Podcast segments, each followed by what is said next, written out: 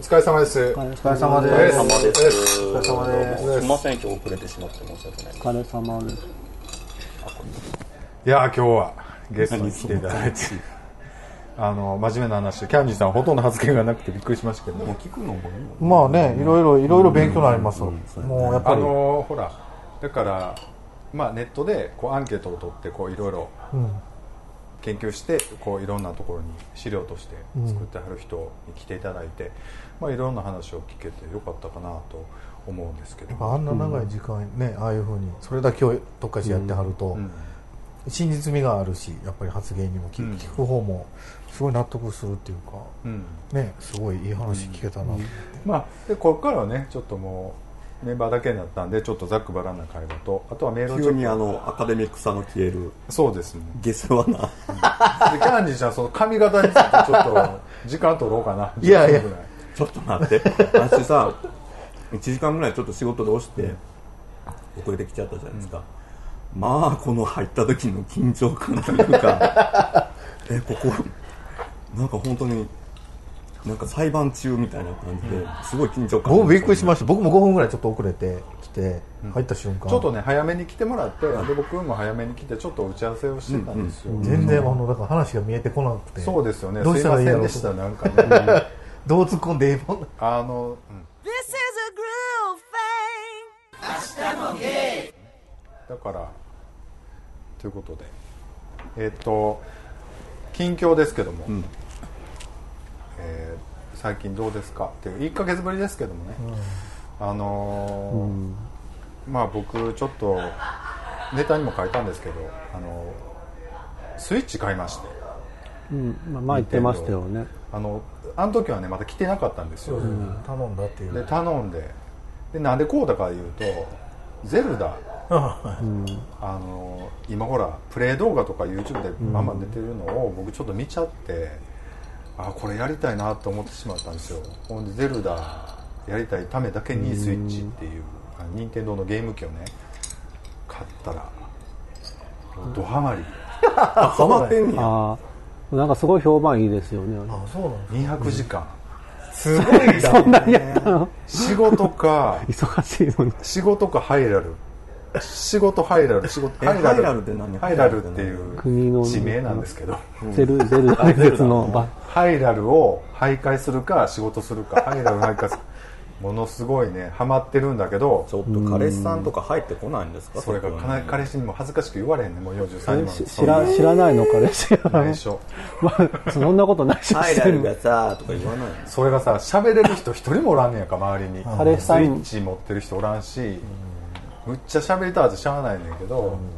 だから今日メンバーにちょっと「早くスイッチ買って」って。言って僕探してるんですけど、売ってないんですよ。まあ、何がいいかって言ったらそうやってこう雨降ったり風吹いたりとかっていうのをすごいちゃんとしてて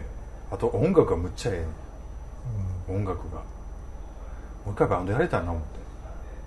バンドやりましょうよ。マジでやりたいですよ、僕今。ちょっと俺よう考えたら割といいねんの楽器こうとったな思ってな。そうそうそう。やれへん。みなんか嫌このさなんかこの仕事に追われてる人がさなんか わーって仕事やりきったらさなんかハードを買い込んでさギャーとか言ってさで我に返ってさこれ生かさなあかんわな。なんかさっき優しい感じで喋ってなんか真面目なしゃなんか割と仕事っぽい感じで喋っとったのにいきなりなんか嫌事言い出して なんか嫌やな私だってなんかちゃんとせなと思ったもん遅れてきた時にさ。ついいや、俺僕バンドやりたいんですよ。やっぱやりましょう、音楽。音楽すごいええからあの曲やりたいな思って思ってる今日この頃で。まあちょっともう落ち着いたんですよ。もうクリアクリアしたっていうか、まあ、もうじゃあもういいじゃん、200時間やってるんですよ、だって。200時間、えー。200時間やってももうほんと引く。終わった後でな。ちょっと聞いて。終わった後でマップにコンプリート率みたいなのがあるんだけど200えっとねクリアしたばっかりの時のコンプリート率が24%やった。えほんでそっからちょっと頑張って今200時間ぐらい、まあ200時間弱やけど34%えだから。そんなやり込み要素あるんですか？なんかほんまにやってほしいわ。そんなやることあるゼルダについてゲーと語りた。いなぜなら僕ちょっとこっからネタバレなんであのももし5%でもやろうと思っては聞いてほしくないけどオカマキャラ出てくんねん。へゼルダに。うん。それがほんまに昔からのオカマキャラって感じで それは本当に腹立つわ。うん。だから女装キャラ女装キャラとまあちょっとなんかオカマキャラっていうのが出てくるからあれは本当ほんまに、ね、よう分かってない京都のおっさんが作ってんねんなとか思いながら。だから任天堂やから京都のおっさんが作ってんねんなと思いながらね、だからその辺はちょっと古いねんけどああやっぱりこう今ゲームこんなことなってんねんなと思ってね。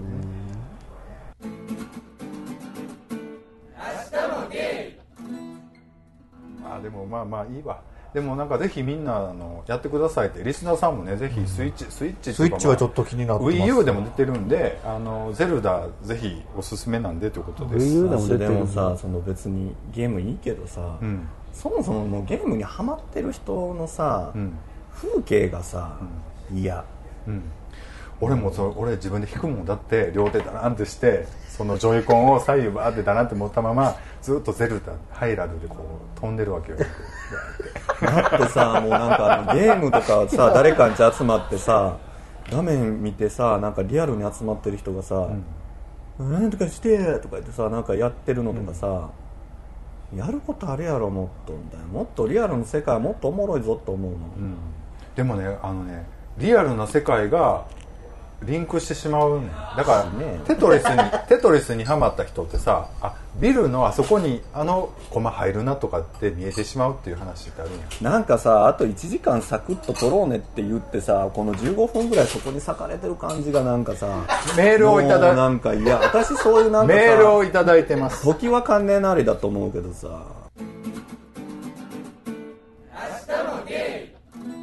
メールをいただいてます。飛び石連休ということでね。皆さんおはようございます。コンスケです。こんばんは。ゴールデンウィークですね。今年はカレンダー的には後半が長い連休になりました。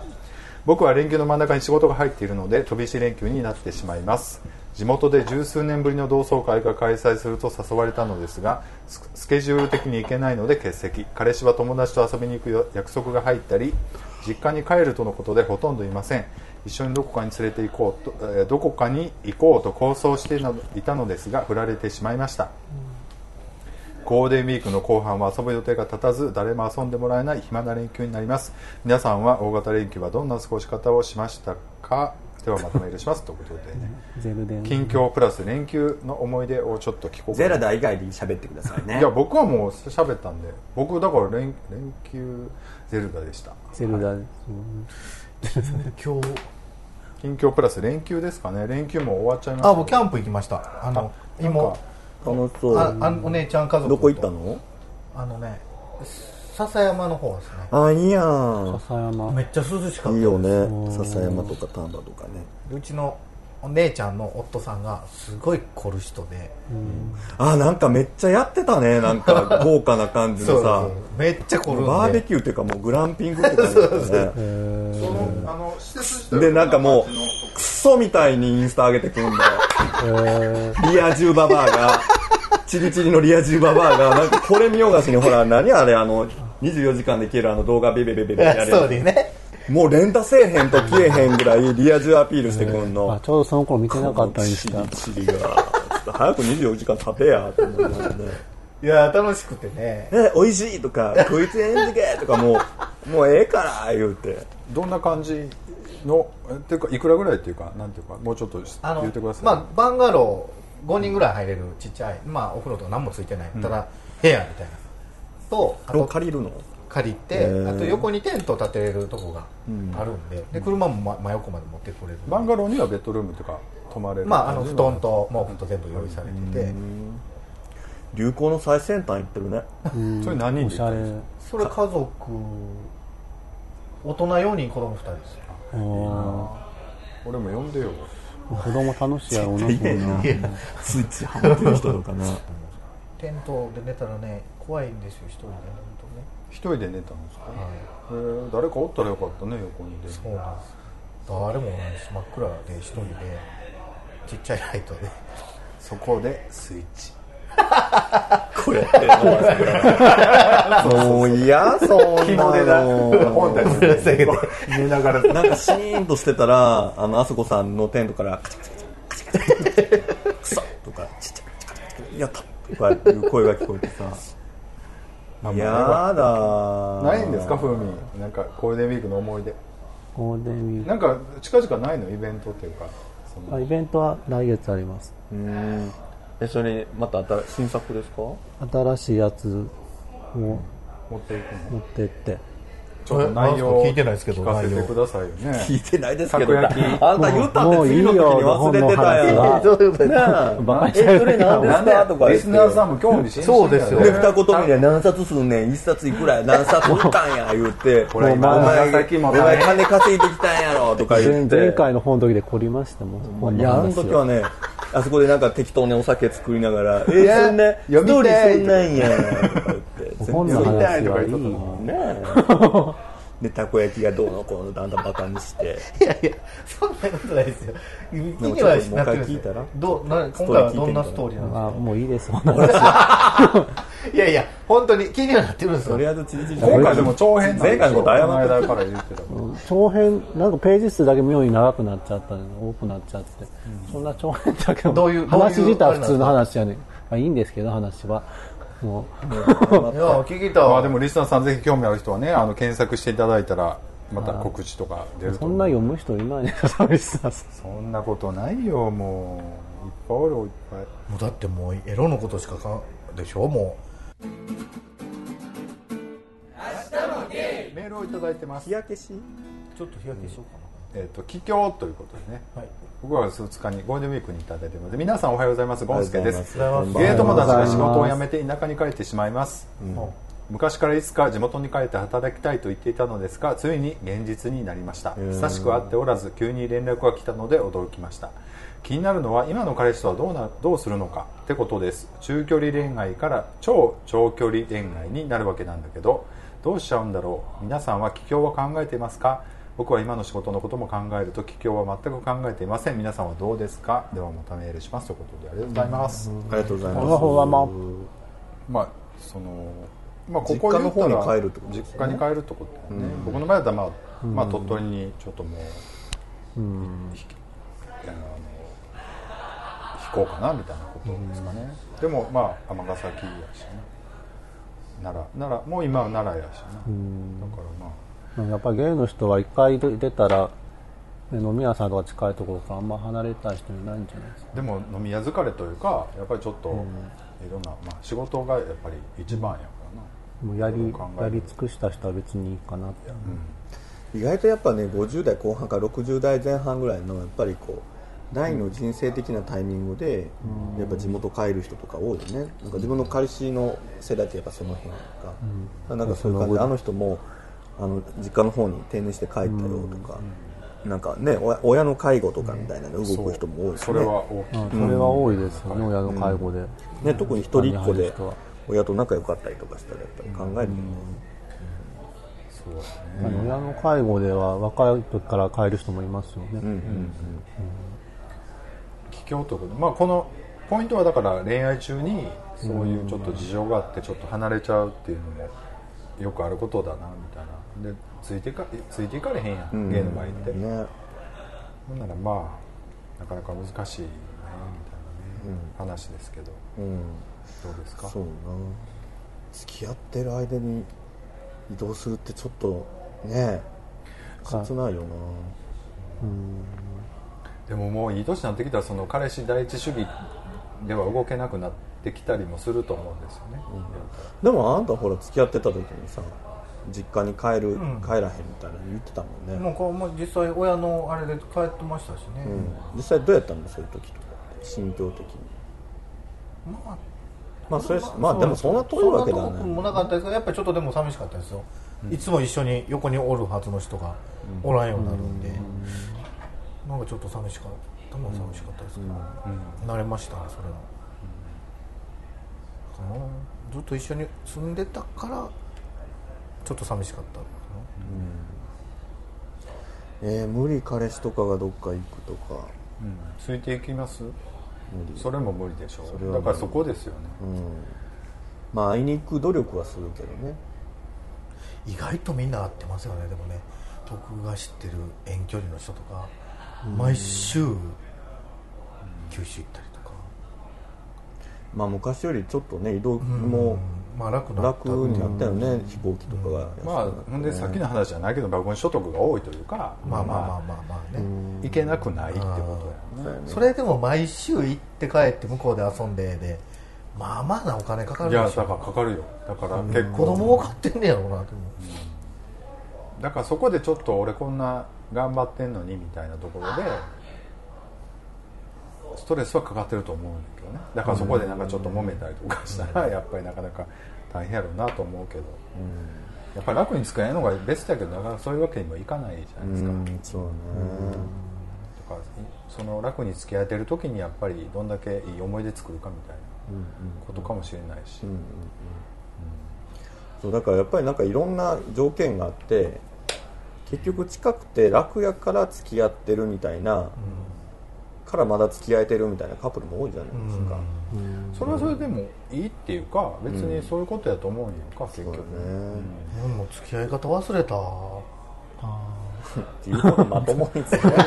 どうですかその今の何あんたさ昔すごいほんまのさなんか手放しにさいい恋愛できてたみたいなさ。いや思い出美化しすぎちゃう。僕の中ではいい恋愛してたいつもりやいい恋愛いっていうか僕すごく楽し楽しかったですよ 台湾旅行とか本でもなんかもう次の人と同じなんか恋愛できるかって。できるわよ。当にもうなんかそのコントにしか見えへんねんその髪型で言われたら。なんかおすごい。前チリチリやん。あの。チリチリ受け入れてくれたら相当持つって。むしろでもどうする？チリチリで知り合ってさ。チリチリじゃなくなった時にさ。あれ違うなもうな俺お前がチリチリじゃないとかもうちょっと考えられへんねんって言われたらどうする？チリチリフェチの次になって。そう。もう一回チリチリします。ほんまきつめにしや。でもなんかパーマ願望はあんねんな。前もパーマしとったやんか。いやあれがだってほんまに何十で年ぶりにやって。も天のスタンダードってやっぱ今もいやそんなパンチマパーマちゃうの？違う違う違う。なこの間分裂したしな。怖いんですよあれ。怖いなっていうか俺あのニュース見てあやっぱり尼崎持ってるな思って。やっぱりなんかそういうの呼ぶんやな。すぐ近くにあるんですよ。そうやろうな。事務所がだからもうコストコ行く以外ではよいかん対策やろ？のなんか なんか舐められへんようにしてんねやろ。いやいやまた前みたいに殴られんように。なあほんまや。そうですね。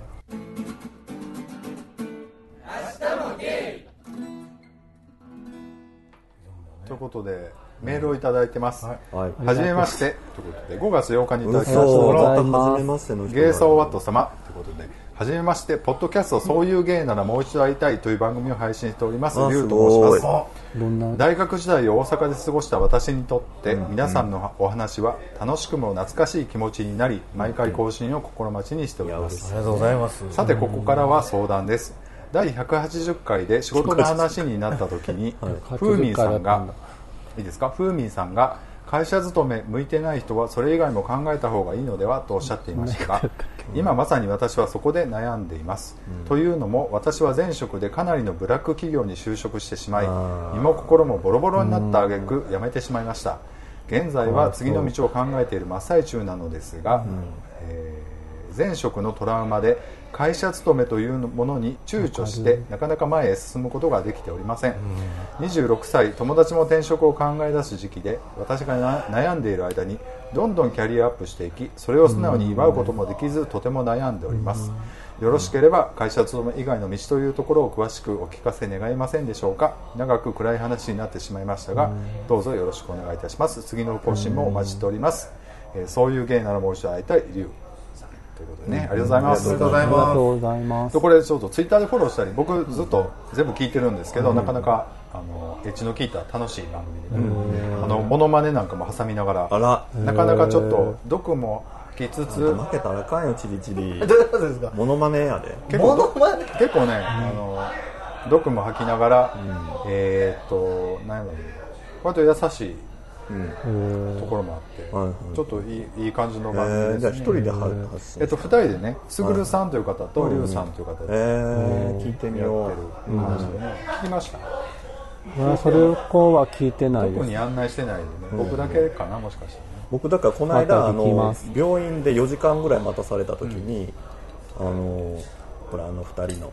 ズンタとコーギーさんのやつ。が、若気の至り。はい、もうイライラしてる時にあの二人の軽妙なトークでめっちゃ癒されて。自分たちの聞いてたらもうイライラしてきたから、あの二人のやつ。何何にイライラしてそうそう、もうキャンディーさんとかにイライラしたからもうちょっと、はい、ということでなんかちょっとそういう時に聞いてみよう、みんなこれ聞いてイライラしてる まあみんなイライラしてるとは思うけどイライラしてるどうやろう。はいということで相談をいただきましたけどもえっ、とふみさんはこの間ほらその、何の話題だったかな？これってね。あのコーギーさんコーギーさんコーギーさんが就職まあ、活動,、就職活動についてというところでね会社勤めっていうのが人間関係ってやっぱり大変だからみたいなところで言ってたところかな、これってね。まあ、なんかそういうスペシャリティな能力がある人能力があるっていうか人なんか会社とか苦手な人はそういう能力身につけて独り立ちした方がどっちかといえば生きやすいんじゃないかなとということですよね、会社勤め以外の道というところを詳しく会社勤めもやってたし自分でも今やってますけど、しんどいよ。自分でやったら自分でやったら。やっぱ起業するとね、いろいろ大変なこともねだから性格的にだから一つのとことにのめり込みたいんだったら、やっぱりもう自分で一つの仕事を作るかもう就職するしかないだろうしなんか割といろんな可能性を調べたいんだったらやっぱ今だったらねあのパラレルでいくつかのことを、まあ、ちょっとずつの仕事をいくつも掛け持ちするっていうのは、あのやりやすい時代だし割とまあ国自体も、まあ、副業を、まあ、進めていきましょうみたいな感じだし、まあ、働き方としても、まあ、日本あ、まあ、いろんな専門家がやっぱりそのあのパラレルでやることって、まあ、それはそれでいいことだよみたいなことをまあ言ってる人もいるから、まあ、そういうことをパラレルっていうのは副業することなの？副業というか例えばいくつか例えば農業してる。でも例えば、あいくつか仕事を合持間やって夜はどこどこで働いてるとか、えー家では例えば何かをしてるとかみたいなことをパラ同時に並行して、だから夜はちょっと違うところで、まあなんかススナックでバイトして、まあ、スナックじゃなくてもカフェでバイトしてやるけど昼間はなんかこう何か家で作業して何かを作ってたりとか、そうだから一つの仕事で自分の生活を全部まあー確かに。ま賄うっていう考えを一旦やめて、例えばあの月30万稼がなあかんやったら、あの10万円の仕事を稼げる仕事を3つ持つのか、5万円稼ぐ仕事を6つ持つのか、みたいなのでそれをやっていく中で1つに絞っていくのか、もっと広げるのかとか。なんか5つあるうちの1つをやめてもう違う1個を始めるみたいな感じでなんかやっぱりもう1つしかないっていうのはもうもう今の時代には。そこまでそういう考え方しなくていいよって。で結局働いてもあの所詮そのブラック企業まで行かないまでも頑張っても頑張ってもこう待遇が変わらない会社の方がやっぱ圧倒的に多いからやっぱそういう環境にいちいちこう自分の人生を身を任せないというかもっとなんか自由にあの変化させられるというか、もっと稼ぎたいんだったら、もうそのそこで評価が上がるかどうかよりも、もっとだから時間単価が高いものを集中的にやることによっても自分でコントロールして収入を増やすとか考えりゃいい話やし、うん。そうだからやっぱり一箇所で長く勤めるとかっていうのは、あんまり考えない方がいいんちゃうかな。特に今そのブラック企業的なところから出てしんどかった人とかっていうのは一回ちょっと慣らすためにも軽めの仕事をまず3つ4つあの並行してやるみたいな。しかもちょっと業界をいろいろ変え変えながら、あのやるといいかもリハビリ兼ねてみたいな。確かにいろいろやったうち自分が一番これ向いてるかなっていうのを仕事にしていくといいかもしれないですね、そう。なんか思ってもないところから自分の可能性が見えたりとか、なんかそういうことの経験の先になんかあこれやったら自分でも独立してやれそうと思ったらそこを切り口に、あの起業するとか。例えば5つやってたんだけどその1つをやめて起業して、でも4つ残り4つはパラレルでの勤め先のアルバイトみたいなのは残すとかも1つやしね、うん。やっぱ自分も個人でやってると周りって本当にいろんな働き方してて、それは本当に面白いなと思う、そうね。まあどっかこだわりを捨てないといけないところあると思うんですよ。こだわりというかちょっと妥協というかまあなんかあのなんやろうな。だってさキャンディさんだってさ本業はやって人アルバイト使ってやるようなやってるけどまあ言ったらゲバーでバイトだってパラレルの人だし尼、崎でバーやってオーナーになってブイブイ言わしたいって言ってるのも、まあ、パラレルやんか、ね、別になんかそういうのをいくらでも広げるのはできる人やったりとかするから、別にそうなんて自然やしね、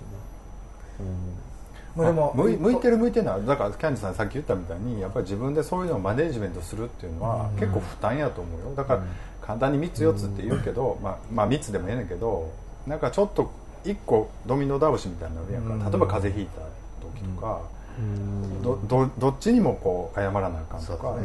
まあまあ例えばねだからその辺はリスクリスクというかいいことばっかりでもないとは思うんだけど、まあ一個のそういうところに入ってずっとそこで神経使うんだったら分散してちょっと向いてるところをどっか探すまではこう分散してやるっていうのはありだとは思うけど、ね、だからあの投資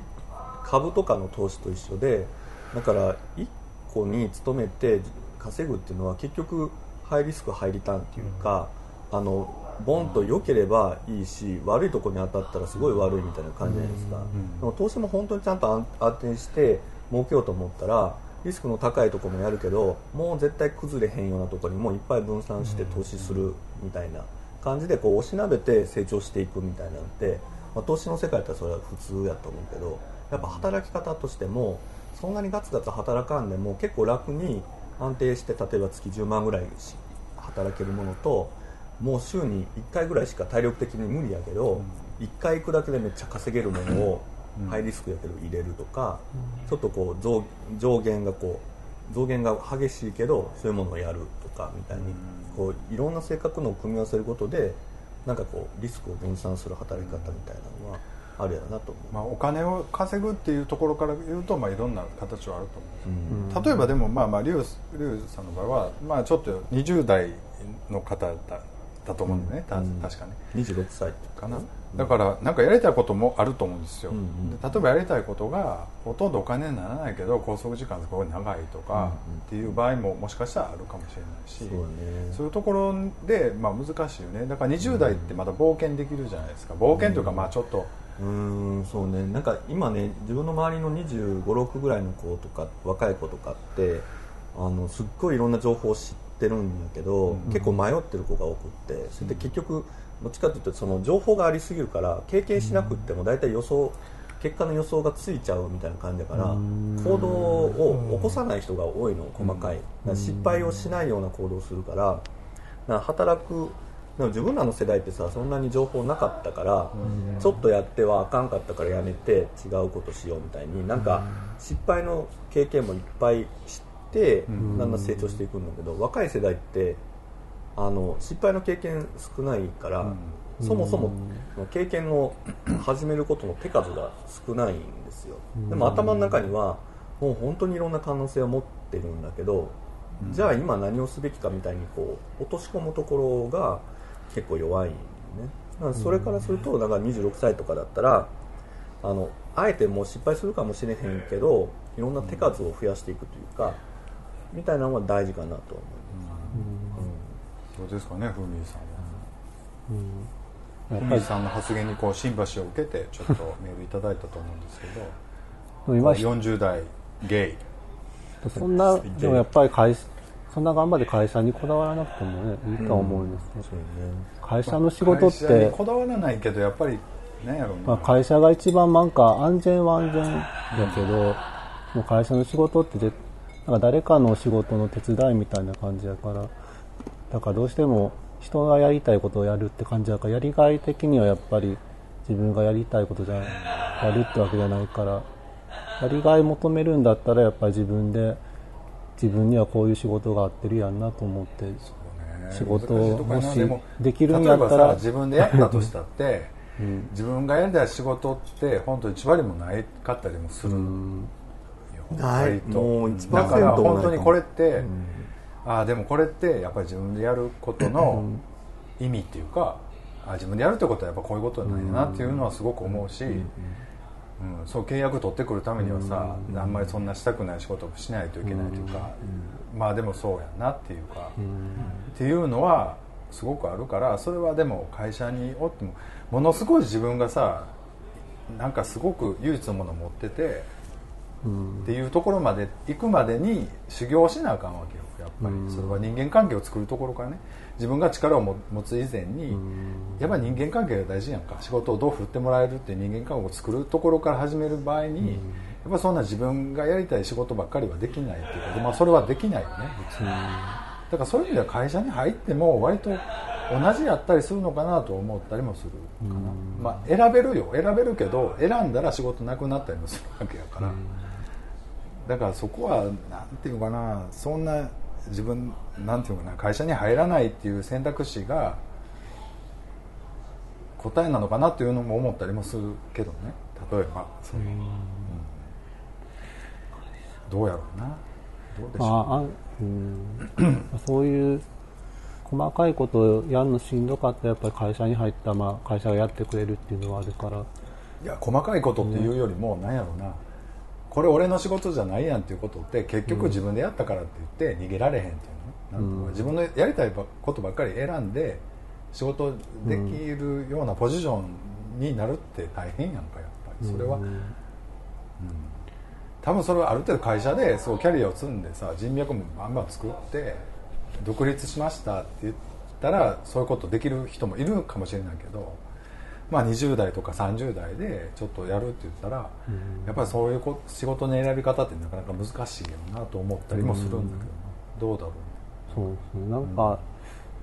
お金になる技術を持ってないとなかなかっていうのはありますね、あと技術持っててもさその人脈だったりネットワークがないと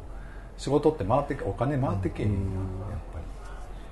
だからそういうのを作れてるかどうかっていうところもあると思うか、まあ、なんかそういうの目指ためみんな資格取ったりとか、うん、でもそういうことって会社に入ったら営業さんがやってくれたりとかっていう、もうシステムができるところに自分が入って歯車になるってことやから、もし自分で一人でやろうと思ったらそういうとこ一から全部マネージしないといけなくなるでしょ、基本的には。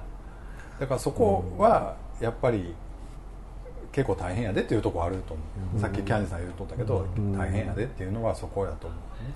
なんか働きことってなんか農業で例えたらね、うん、多分働きに行くっていうのはね多分 JA になんか、あんたんとこは人参作っといたらうちが買い取ったるからもう人参だけ植えときみたいな契約してなら雨降って腐ったらでも国が保証してくれる。けど取れすぎたら捨てろとか、まあ、価格はあのもうこれやって言ってでもまあ食いっぱぐれないわみたいなのが例えばそういう農家がまあ勤めやと思ったら自営業っていうのはだからまあ言ったら有機栽培とかして、まあ、直販で高く売ろうみたいなやと思うけどなんかそれする時も本当に一つの農作物に特化してスペシャリストになる人はそれはそれであのリスクは高いけどハイリターンになるし、やっぱスペシャリストとして認められるっていうのもあるけど、じゃあでもその本当の収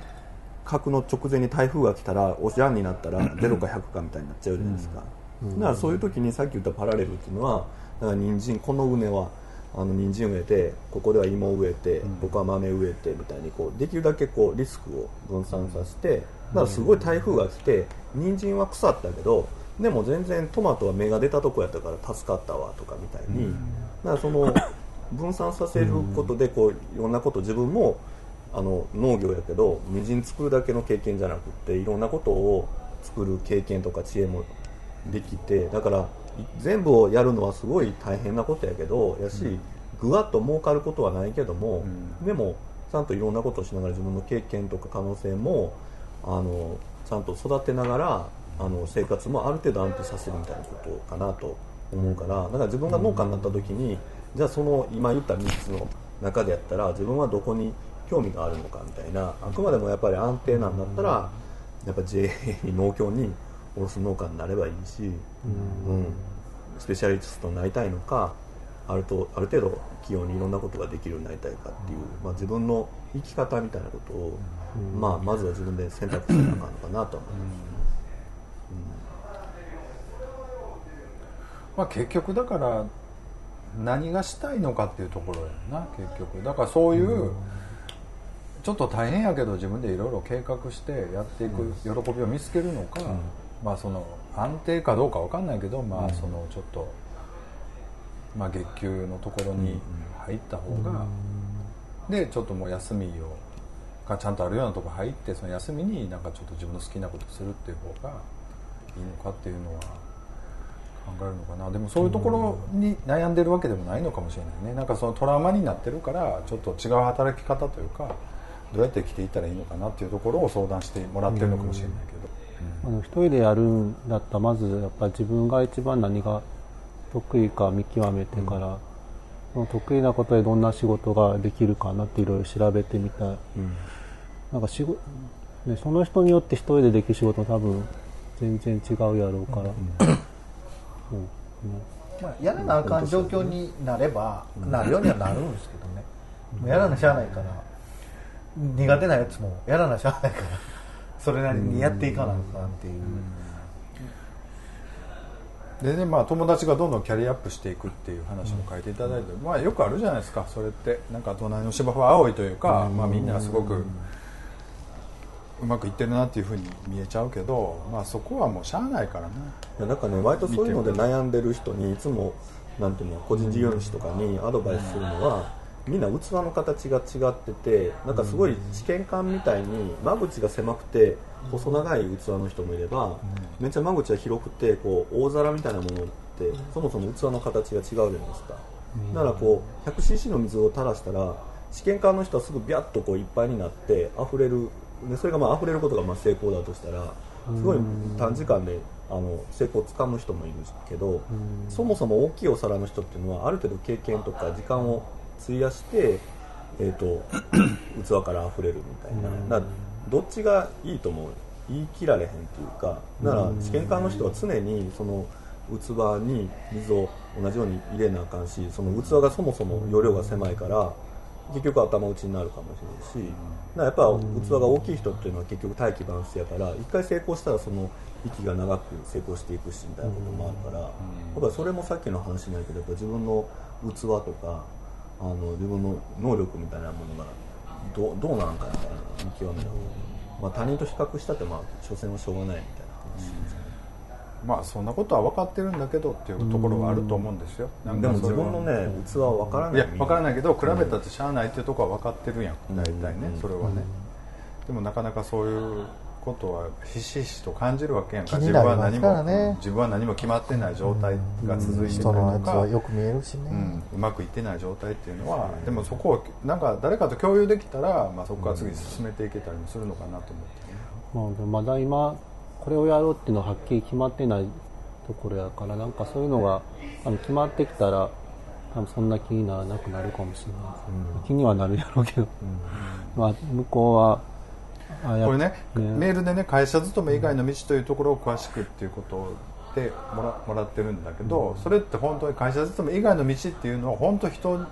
ケースバイケースで、もうそれはこれこういうのがいいんじゃないかとか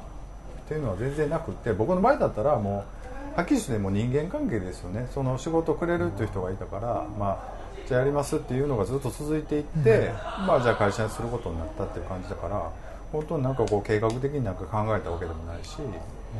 まあその、まあ、運が良かったって言ったら運が良かったっていうそれも大事ですからね。できるからな。運も大事やしだからやっぱり。でも何が大事何がポイントやったかというとやっぱり人間関係かな、うん。結局。なんかその、うん、あの確かに人間関係何やってもついてくるんですね。だまあでもそうじゃない、でもね、まあ、仕事で。こうネット社会とか言っても結局は仕事をそうですよね。人からもらうわけやし、まあ、人に頼むわけやから。で絶対何かを買ってもらわんとあかんからそのそれしようと思ったら絶対どっかでだから逆に人間関係苦手な場合の方が会社勤めに合ってるのかもしれないなと思ったりもするかな、あそういう方で。うん。人に会いたくないからっていう理由で会社とかそういうなんかこう団体に所属するんじゃない働き方の方が逆に人間関係大事やったりもするのかもしれな。いかなどうだろう。でも職種によるかもね。うんその作家さんとかやったらまあシステマチックに、まあ、月に何回これだけ原稿上げてとかだったら、まあ、ネット社会やから人と会わなくてもそういう場を広げていく方向はありますけどね、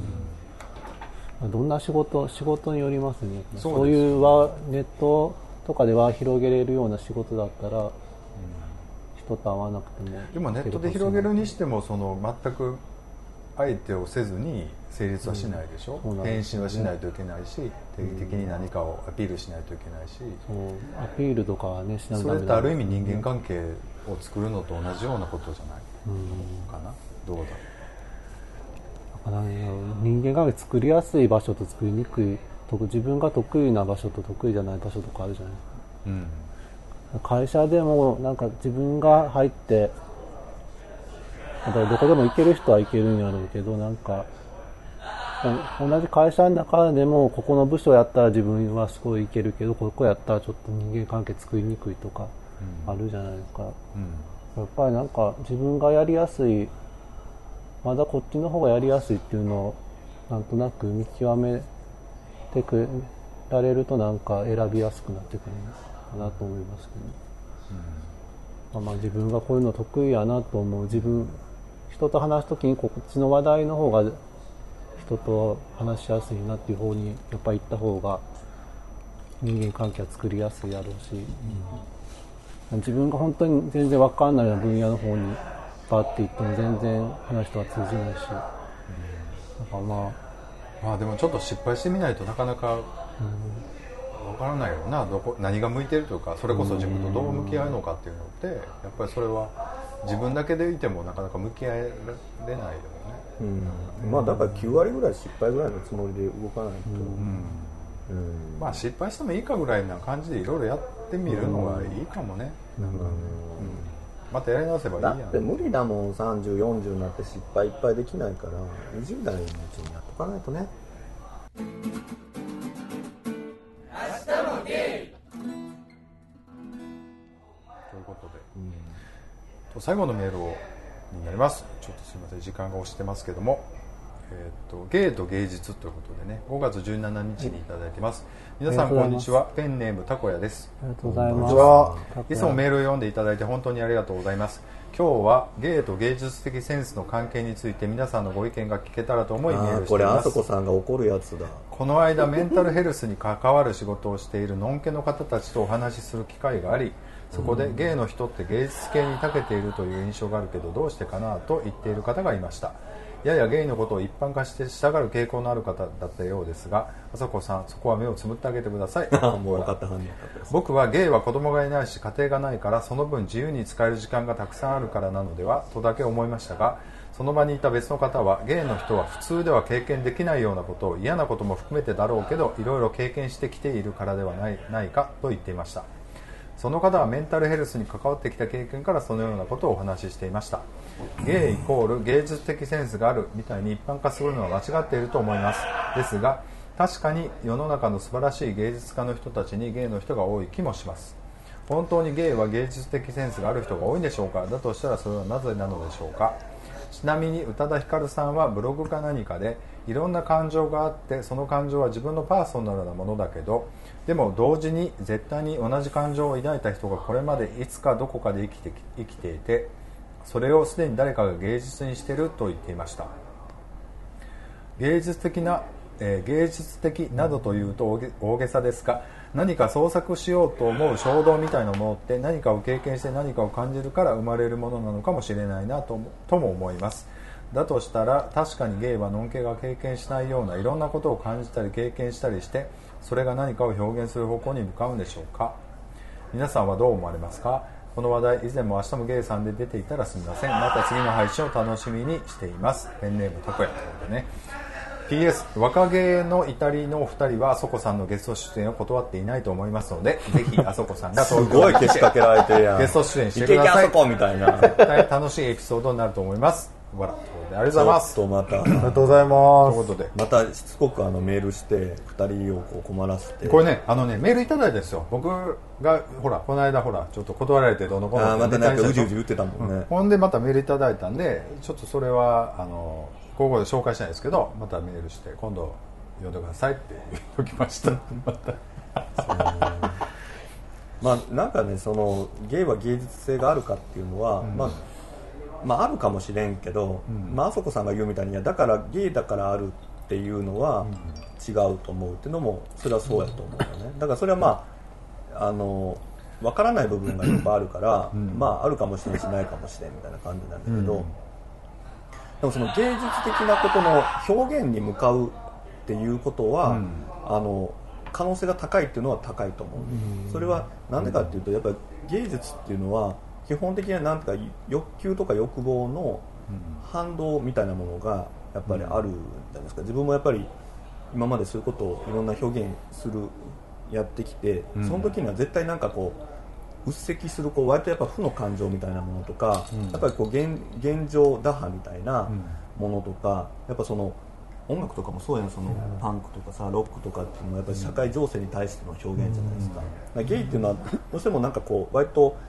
幼い頃からその割とうっせきしたこうちょっと不条理な感情っていうのをうっせきした状態である程度こう大人になっていくっていうところでなんかそれをこう爆発させたいっていうか何かこう一発逆転的に自分をこう変えたいみたいな衝動っていうのはやっぱり結構大大きいのかなっていう。それの表現としてなんかアートとかそのファッションとかなんかいろんな芸術とかデザインとかみたいなあの音楽とか舞台とかみたいなものかなと思うから。だからやっぱゲイの人の方がその潜在的なそのパンクというかなんかこう現状打破みたいなものに動きやすいっていうそれが結果的に一般男性に比べてあのそういう分野に進もうとする人が多いのかなみたいなのが思うかな、どうですかふみもともとなんかそういう芸術系の分野が好きな人がノン系の人より多いんじゃないですかね芸の人の方が、そういうデザイナーみたいなのとかそういう分かりやすい絵描系とか好きなのは、まあ、ノン系の人もまあ好きな人はいるやろうけど、どっちかというとゲイの人の方が、まあ、さっきのあの喋ってたみたいに昔から好きなことも運動とかよりかはっていう人はゲイ ゲイの人の方がノン系の人よりはまあ多分多いから、そういう分野にもともと行く人が多いんじゃないかなと思いますけど、どうなんでも最近ほらアメリカの方でもそのプロスポーツ選手とかでカミングアウトする人うん。結構増えてきて結局可視化されるのが芸術系に多いっていう意見も昔からあるやんあー。かやっぱり目立つ人がやっぱりこ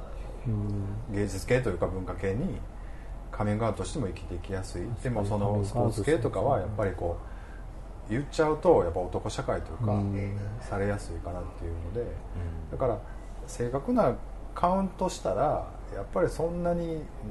差はないというか、うん。まあ、でもリツさん言うようになんかこうちょっと抑圧がないとこう発散というか、なんていうのそういうのが出てこないっていう面は確かにあるかもしれないね。例えばさあとあのなんていうのかな。大義名分っていうかね。例えば田舎で長男に生まれたゲイがあのお前は男やし長男やからこうせなあかんねんみたいなことをうわーっと押さえつけられてやっぱりその結婚せなあかんみたいなことに対して反発しようとか家を出ようと思ったらやっぱりそれなりの理由付けみたいなのも必要やったりするじゃないですか。そういう時にただ単に東京に行きますとか大阪に行きますっていうじゃあなかなか言い切られへん時にもっとなんか突拍子もないというか遠いあの普通ののんけの男性が歩まないような遠いところにポンと行くっていうことをやっぱり理由付けにして、まあ、若干言ったら浮世離れした生き方を選ぶことによってもうちょっと何なら力ずくでそういう環境から自分を外に出すみたいなものっていうのは、まあ、さっきのパンクの話と同じやけど、みん。なあるかもしれないね。だから普通ののんけの人がただ単にあの家を離れて都会に出るんじゃなくてそれだけでは出られへん人っていうのは 言ったらそういうもう自分の中の可能性の一番こう遠いところで仕事するとかのあるかもしねだから言ったらそれってさ本質的にセンスがいいとかそういうの持っているというよりも環境が作ってきた現象というか、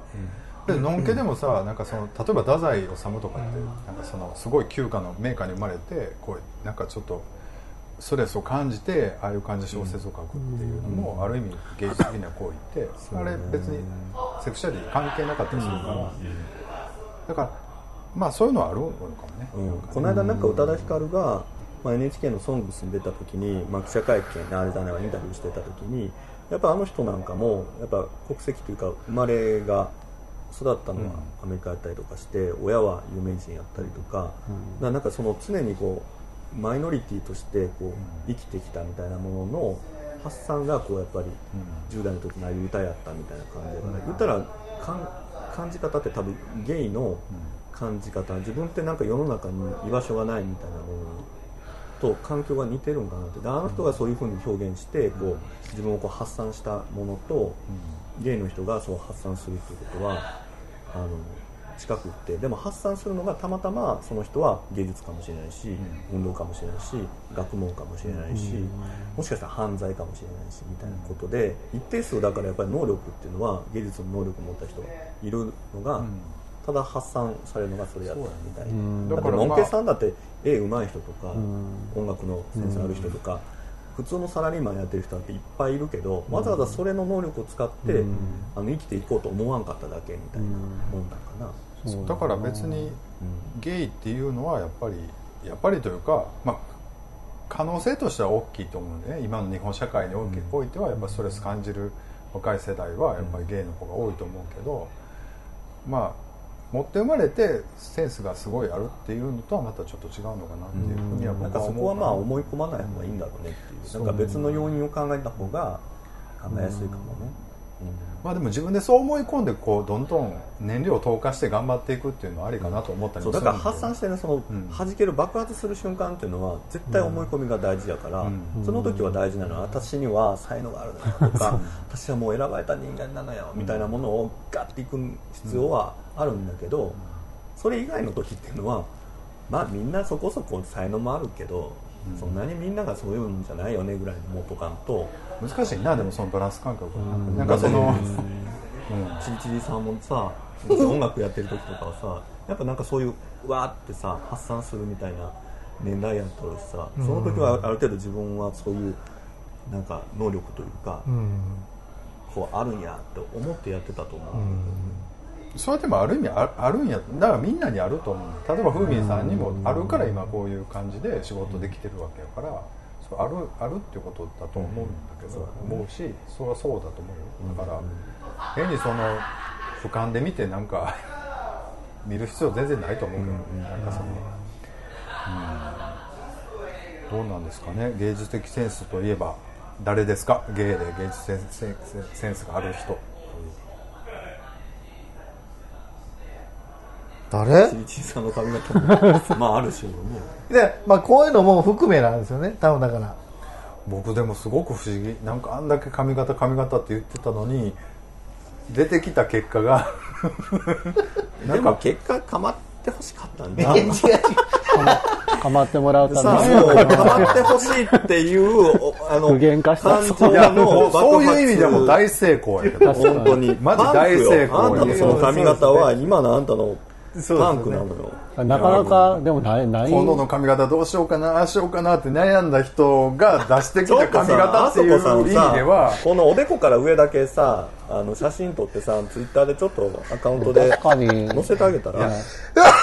ほんだらさそういうビジュアルもさ100人の芸の人いてもなかなか1人もいないもん、ね、さ今ちょっとふみさん攻めてみてください。いや攻めてみたらすごいなと思って。ちっちゃい声でねそんなねいけずなこと言うね。いけずいやすごいなと思って。100人の芸がおってもこの髪型ってだその唯一無二な感じにできるのがすごいやん。そこなんですよ、うん、だからいやそうですよ。例えば梅田で1000人集めても同じ髪型の人おらんと思う。そこ。それを目指してるそれがやっぱり目立つんですよ。ゲイの人が目立ってるとこなんですよね。ああ違うささっきの話に戻ったんそうそうそうそう、うんうんうん、やっぱりそうなるんですようん、それそこが俺の頭にきたよって話。で音楽やってても、うん、ほんまにおるんですよ、うん、別にのんけの人でもめちゃくちゃ歌うまい人もおるし、すごい歌詞書く人もおるし、すごい曲書く人もおるし、でもやっぱり最終的になんか目立ったりする人って、やっぱり音楽だけじゃなくファッションも奇抜やったりとか、あのステージの上でも奇抜やったりとか、ってなってくるんですよね。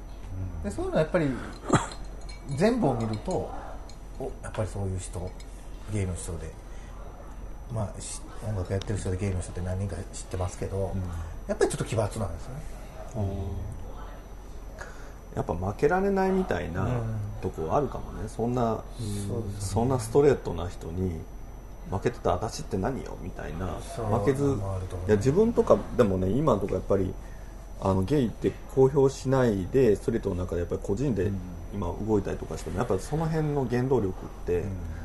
あるわ。だってなんかやっぱり女性とか子育てとかしてるとやっぱり子育てしてるっていうだけで評価というか大変だねだし、男の人とかでも家族持って働いてる時で偉いねってなるけどなんかそういう人たちと比べてまああんたなんてみたいに思われるような要素がいっぱいある中で、いやそうじゃなくてあんたも価値あるじゃんって思ってもらおうと思ったらやっぱストレートの人が5ぐらいで頑張ってるところでやっぱり張り切って10頑張らないとやっぱそこは肩並べられないっていうのはやっぱり世の中の常識的にはやっぱりそうなんやなと思う。だからやっぱりゲームので本当に自分で能力で頑張ろうと思ったらやっぱ常にアクセルベタ踏みで10で走らんとあかんってやっぱりそうせざるを得ないみたいになるからね。だからそれがある程度こうちゃんといい方向に向かっていけば、あなんかあの人って突き抜けてるよねみたいになるんかなとは思うけどね、まあ雰囲でもそ気とかもあの行った先が一 k さんやったらするんやろか。いやそうや。だってあんなん突き詰めて、もうストイック中のストイックやからやっぱそういうことですよ。それを、うん、さん間一 k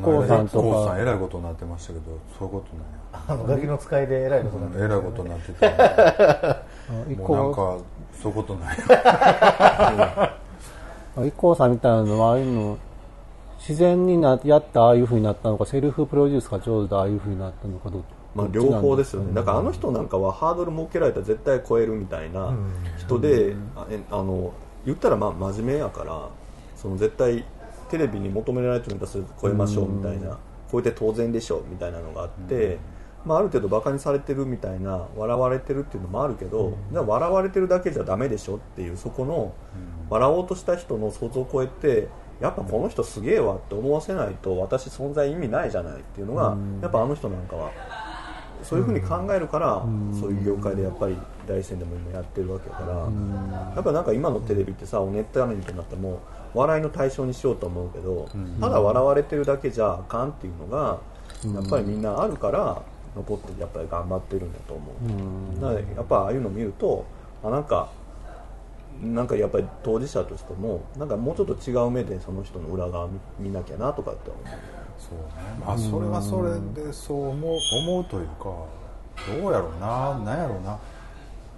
まあでもまあこんな言い方ししたらあれやけど、まあ、お金が発生してやってる話やからそこでなんかその、どうやろうなえーだって世の中お金もらってんの文句ブータれてさなんか余力残して仕事してる人僕そういうこと言う言うたんじゃないねん。そのだからすごい頑張ってるよね、偉いよねっていうところは分かるよ。だただそ,、そこはお金をもらってやってる話っていうところあれば切って、そこでなんかそのなんていうのかな。だからああんだけ自分を晒して頑張ってるから全部許されるにはやってること全部素晴らしいやんっていうふうにはならへんと思うね。んそれをお金が発生してることやからやってるっていうところは切らないと、でもあの人タレントになりたいわけじゃないからねやっぱり。いやだからそこやんか。だからその、あの人がどう思ってるとかどう思ってないとかっていうことじゃなくて、あれはお金もらってやってることっていうところで考えないとなんかその志が素晴らしいとかあんだけ頑張ってんねんからええやんかっていうんじゃなくてあのけ出た結果についてはやっぱりそれは俺は違うと思うとかあそれはいいと思うっていう判断はあると思うよ。だってそれは。僕はでも音楽やってて、まあ、ライブでお金もらってチケット、ね、買ってもらって来てて、まあ、56バンド出るバンドのイベントの中でやっぱり自分が一番やっていうのを出す努力はしてたんですよね、演奏が下手でもこの人演奏が超うまい人らがおったとしても、そこではない何かを出して、やっぱこの人らすごいわっていうところを見せなあかんっていう、それが何かって言われたらいろいろありますけど、でそういう気持ちがあればやっぱりちょっといろいろ、ね、うまいこといくやこともあるやろうしでもそこでそうね。そんな独りよがりな女に見せられてもっていうふうな 評価はあると思うね。それはそういうことやんか。お金もらって何かをやるってことは。やっぱり。まあ、見る人から見見たらあいつすごいあれやなと思う。思われてるところもあると思うんですよ、だからそんなん気にしてたら何もできへんとは思うねんけど、でもそだからってなんかそれが全部なんていうのかな。それが正解でしょみたいなことはまり思わへんかなって言っても。なんかやっぱり。正解なんかはないよねないっていうかだから例えばね IKKO さんがすごくいい人であってすごくなんかだったとしてもその出てきた結果についてはやっぱあれはちょっと俺ようわからんなっていうのは言っていいと思うよ。っていうか。いやその結果が何かは知らんけど。うん。例えばこの間なんか出てはった番組のなんかその何やろうな。なんであんなんしてはってんやろなみたいなことですわ言うたら。うん。まあまあねだからそれが心持ちとしてはそのお姉として馬鹿にされるじゃなくだけじゃなくてもっと先を見せてやろうっていう心持ちでやったとしてもなんかまあどうなんかなっていうふうには思うっていうのはあるあるわなそれは、そうそう。だからそれに対する評価なんていうのは千差万別はそんなことは当然ですよね。そうそうそう。ん。それがこうあるべきこの人をこう評価するべきなんてことはうん。ない。ないやんだからそれはだからセクシャリティ関係ないし、なんかそのそれはだってやっぱり表現する人の責任やから、うん。どう評価されてでもしょうがないってそれが嫌なんやったら表に出ることはしちゃダメですよっていうことなんですよ、それはリスクとしてあるってことやね、うん。だって自分の周りもいろんなこうアーティストとかその作家みたいな人いるけど、出たがるくせに人からの評価気にしすぎてこんなこと言われただのいや物が売れただの売れんだのなんか客の反応が悪いだのとか言うけど、いやそんなことを他人の評価にいちいちぐだぐだ言うぐらいだったらいやもう家でやっとけやとか友達の前で褒めてくれる人の前だけでやりゃええねんって思うからやっぱり人前に出るとか何かをこう出すっていうことは何を言われてもしょうがないっていう覚悟はないとあかんまあそうですよ、相当なことそれをなんか覚悟を決めるために人の前に出るというか人に覚悟を決めさせてもらうためにみんなに応援してもらうために表に出て、ちらっとそうやって下心で出て人から「いやなんしょうもないな」って言われたら、すごい被害者ぶる人とかもう本当に腐る 腐るほどいるんだけど じゃあ出てくんなやっていう、そういう人には。まあいやでも本当にね、世の中もう本当そののなんかにわか私なんかできるんですみたいな。私なんかそのこんなんやっちゃってますみたいな、なんか言ったら SNS でちょっと張り切りたいがために、なんかやっちゃってでなんか素人なのかプロなのかわかんないみたいなフラフラした人がなんか人巻き込んで右往左往してるのが本当多いの。もうそんなんあんたやめときなって。あんた無理だからって、うん。思うあれですよね。でも巻き込まれるっていうか巻き込んでる人がおるいうことはその人にも何か持つもんはあるってことなんですけどねそんでなんかそれに似た人が寄ってきてなんかもう本当地味猛量よ。なんかうやうやうやうやした人たちがこうなんか不幸の連鎖でわーってなんかしてるやり方変えりゃねうまいこといくのにっていう人はいくらでもおる。まあでもやりたくない仕事がいっぱいあるわけよ。そういうことをしようと思うと。本当に。なんかプロジェクトを動かそうと思うと。だからそういうところには大体人がいなくてなんかちょっと目立つとか楽なというか人ばっかり集まるというのはあるのかなと思ったりするかな。なんかね。まあまあでもどうやろう。ということでタコヤさんメールありがとうございました。ということで全然。何の話題やった今のということでね明日もゲイではメールを募集もうなんかどうしようタコ屋さんもうなんかピッチがうるさいからもうメッセージくれないとかなったら。あのななそれをあそこさんにねいやちょっとビ投稿ッチーさんが「てんてんてん」みたいなの来たら。そっと教えてくださいね。そっとって僕全部流してますやんか。全部全て明日もゲイではメールを募集しておりまして、はい。お願いします。ぜひメールをいただきたいということでね、まあいろんな頑張って。でもさこの間 あのあの若芸のねイタリの2人の聞いてて思ったけど、はい。やっぱりツイッターとかもフォローしてねフォローしてねじゃなくて、はい。やっぱりなんかさなんか聞いてくれそうだなとかこの人聞いてほしいなみたいな人にこう積極的にフォローに行ってやってるんです、そしたら結構聞いてくれる人が増えてお便りくれたり、なんか会いに来てくれたんですよみたいなことを聞いて、ああやっぱさすがだなと思って、なんか僕らもこの 56年ずっとフォローしろフォローしろって言ったけど、うん。やっぱり私たちはあなたに聞いてほしいんですっていうメッセージがまずないとダメだなってすごい思ったんで、うん。僕ねでもあれを聞いてあやっぱ若いってすごいなっていうね。えなんで？若いでからできるもすごくだい。やいやそんなことない。いや違うよ。だから僕言うてんのそんなことは重々分かってますよ、うん。ただえでも何その自然的に違う違う。興味持った人が増えたら違うよ。本来の僕らの力かなみたいな。違う違う。そんなこと全然思ってなくて、うん。ただ地雷を踏みたくないっていう。あまあ何地雷って何？例えば。あんま変な人に聞いてほしくないです、そうそう。だからうちからあなたにっていうのってどうやって選ぶのっていうところあるやんか。ほんならだからいやいやそれはでもねなんかある程度無作為にある程度この人かなてららららっていかないと、うん。だからその辺はもう要請なっていう話ですよ。これだけあれが嫌。何あんた？あのー。チリコ。ああのそういう。チリコキャンディーどうした？なんていうんやろ。どう？みたいな出す。もう最近インスタでもそうなんですけど今日もあったんですけどね、どうした？フォローしてくる人、うん。見たら FX のトレーダーみたいなの書いてあって、ちょっと気になる方はこれにここにメールくださいみたいな。うん。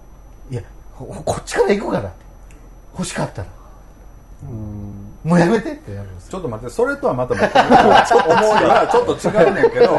コーギーさんとかお前ちょっと謝って早く謝ってすぐ謝って。そういう意味じゃないそういう意味じゃない。若気の至りさんはねあの若いし学生やからそういう学生サークル中心に、まあ、有名人とか、まあ、ちょっと割とそういうのでおすすめされたのにバーっていけるっていうのはやっぱりその若い勢いっていうのもあるえー、やだそこ若さとかで言っちゃうの嫌いやでもそれはそうやとそれは違う。あんまり怖さを知らんと思う。そんなことない。何をかばってそれはるかいや違う違う。うその二人じゃなくて若いからそれが許されるとかってい。や許されない。許されるとかじゃない。勢い勢いだから。違うわ。それはない。でも例えばねそれは絶対違う。明日もゲイが、あの大学のゲイサークルにバーッと送るかって言ったら送らないわけよ。なぜなら別に何のコネクションもないし別にそこで何シンパシーもコネクシ感じないョンって私さ自分でイベントやるけどさ一人で何千枚とかチラシ配るけど、そんなんにいちいちなんか若いから許されるけど僕なんかもう40前だからこんなのズケズケチラシなんか渡してるってもう許されないかもなとか言ってたら目標達成で許きないされないとかじゃ許す許さないじゃなくて勢いがあるかどうかでやっぱりそこは違うなそこでなんかもう僕らは40過ぎだからそういうんじゃないよね勢いないよねって言ってる時点で、じゃあもうそもそもこんな配信やめなよって話、うんそれぐらいだったら、んそれぐらいの勢いなんだったら、と思いません思わない俺は。そんな月一集まってわざわざ出して。違うやん。そんなガンガン行く番組じゃないから7年続いたわけよ言うたら。そんなんやりたきゃ続くじゃない勝手にそうよ。だからそれで続けてきたってことやん。その割にはだってみんな聞いてほしい。お便り欲しいとか言う言うじゃない。何 なんそれ何にあんたが怒ってるかわからん。いやいやだからさっきのその若気の2人のがやれるのは、なんかその若いからできるよねっていうので片付けちゃダメよ。それは死ぬまでそれをやれるかやれないかは死ぬまで続く話よ、まあ、どのぐらい聞いてほしいかっていうのに。そこじゃない。そこちょっとずれてる。なんか俺が言いたいのはそこじゃないね。そこじゃない。まあまあええその出し惜しみしてるか。違う違う。だからずれてる。毎回あなたとはずれるやん。だいたいこう言い合いになったら。うん、だって論点が違う。そうそうだからそこやんか。そこそこ。まあでもそうちゃいます。そのねこのラジオのスタンスもあるし、そうそう。どうしていきたいか。まあね一応メールとか。たくさんの人に聞いてほしいかとか、そういうのがあるんだったらそういうふうにすればいいし別に誰も聞いてなくてもいいんですだったら別にそれでだからもとともと言ってるようにちょっとあんまりその離島とか田舎とか、まあ、そういうところでちょっと引っかかった人にちょっとシンパシーもらってもらえばいいかなっていうところはあるっていうぐらいかな。まあもしその割にだってさ若い子たちがさポッドキャスト始めたらすごいなんか右往左往してさ「はあ?」みたいな「何売れてんだよ」ってもっとのらりくらりするんだとのらりくらりすればいいし。ちょっと待ってそんな感じになってるえなってたやんなんかなってた。うんなってたよね。もうだからそこのブレ感がなんかいやどっちなん？みたいな。なんかドンと構えてのんびり行こうなのか、ある程度いやあそこには負けられへんとか僕たちはちょっとこうならなあかんのかみたいなんてどっちかじゃない。今だってそのなんかいい時はこっち、ね、悪い時はこっちみたいなんで、なんかブランコ乗ってるみたいな感じ違う違うそれは大きな勘違いはだからいろいろ出てきたからそういうの反応して違うちょっと聞いてや聞いてや。それは違うよ。いろんなのが出てきたから反応してそれに反応して言い合いと言い合いというかまあ交流があってっていうのは当然やと思うねそれで無視して全然マイペースじゃあなんかそのじゃなくてなんか違うかったですよね、急にちゃんとしないとそれはいじりやん言うた。らほんでちゃんとできてないし。結局。まあだからメール欲しい欲しいも、ね、あのーフォローしてほしいも、一応まあ番組のその、歌い文句じゃないですか。っていうか前から言ってる。まあね。ええということで。ここ使ってくださいねちゃんと。使いますよあなたのうるさいと。こういうとこ切られるのあり嫌がとうございました。ということで今日はちょっと早めに終わります。お疲れ様です。これどうしようか